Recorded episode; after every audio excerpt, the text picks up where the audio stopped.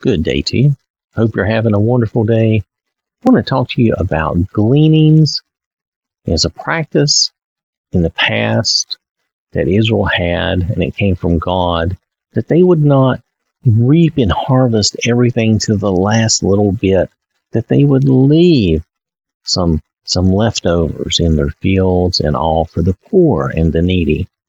So I want to start by looking at a few verses. If we look at Leviticus chapter 19, verses 9 through 10, when you reap the harvest of your land, you shall not wholly reap the corners of your field, nor shall you gather the gleanings of your harvest. And you shall not glean your vineyard, nor shall you gather every grape of your vineyard. You shall leave them for the poor and the stranger. I am the Lord your God. So God is telling them they don't need to reap up every last little thing. They shall leave the gleanings, you know, nor shall you gather the gleanings. The gleanings are the things that when they go into harvest, and, and let's just use corn for an example, some ears of corn maybe fall off on the ground. They don't make it in the little the bucket that they're being captured in, let's say. Or let's say um, they come through and I'm, I'm thinking of machinery and nowadays, but back then they wouldn't they would have had other ways of doing this. So but nonetheless, the same principle applies. Or they come through and they harvest, and maybe they miss a few plants. Maybe they don't get everything. Maybe the fruit trees, they pick most of the apples. They don't get them all. Maybe they leave a few. Maybe some that have dropped on the ground, they leave. A lot of different things like that happen in harvesting where some things are missed or not fully 100% harvested. Maybe you get 90 to 95% of it but you leave that little bit for the poor and the stranger, as the Lord says here. So let's move on. I want to look at a couple of more verses which back this up. If we look at Leviticus chapter 23, verse 22, when you reap the harvest of your land, you shall not wholly reap the corners of your field when you reap, nor shall you gather any gleaning from your harvest, you shall leave them for the poor and for the stranger. I am the Lord your God. So the gleaning, again, is just the remains, things that were left. Maybe they were dropped, maybe they were missed.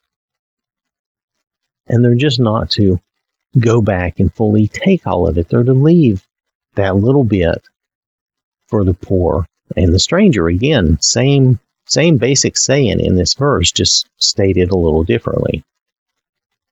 So then, if we look down at Deuteronomy chapter 24, verses 19 through 22, we're going to be told similarly. Now, this is Deuteronomy chapter 24, verses 19 through 22. When you reap your harvest in your field, and forget a sheaf in the field, you shall not go back to get it. It shall be for the stranger, the fatherless, and the widow, that the Lord your God may bless you in all the work of your hands. When you beat your olive trees, you shall not go over the boughs again. It shall be for the stranger, the fatherless, and the widow. When you gather the grapes of your vineyard, you shall not glean it afterward. It shall be for the stranger, the fatherless, and the widow. And you shall remember that you were a slave in the land of Egypt Therefore, I command you to do this thing. Remember, they were strangers. They were foreigners in a foreign land in Egypt. And remember that they were badly treated. They want to make sure that they're not treating strangers in a bad way, the way they were treated. So here he's telling them if you forget something, leave it. If you try to, uh, like olive trees were their example here, you're trying to get the fruit out of the tree. And I used apple tree as an as an example earlier because that's what I'm more familiar with. But whatever the fruit may be, whatever it might be, you know, you harvest it once, and what they would do is they would beat or shake their tree, and whatever dropped, they would catch in their baskets, right?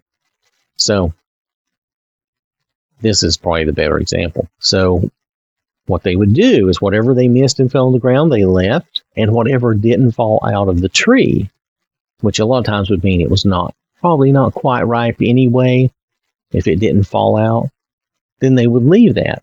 And it would it would ripen, of course, on its own, but also the fatherless, the stranger, the poor, the needy could come by and, and pick that and have that. And there would be no harm in that. That would be a good thing. So I mention all these things because sometimes we forget that God is concerned for those who are poor and are in need. Even if they're not his people, you notice here, even here for the poor and for the stranger, the person that may be traveling through the land or maybe living there temporarily for whatever reason, but they're not an Israelite, they're a stranger. Notice that all these verses mention the poor and the stranger. We should care for those outside the body of Christ, just as God does. We should care. We should make sure that we are doing something to help them, leaving something for them, giving something to them. It doesn't matter whether they're God's people or not. We should make a provision for them and try to be of assistance. Together, as a people, we are powerful and can make a great difference. Now, I'm speaking of us as Christians, as in the body of Christ. I know that Christians are a generous, caring people, and we should be. That's our example from God. That's our example from Jesus, the Lord. So we should be generous and caring for the poor, the needy, and the stranger, the person outside of the body of Christ, just as our Father is. So I want to thank you for listening. Hope you have a wonderful day. May the Lord bless you and keep you safe. And remember, God loves you.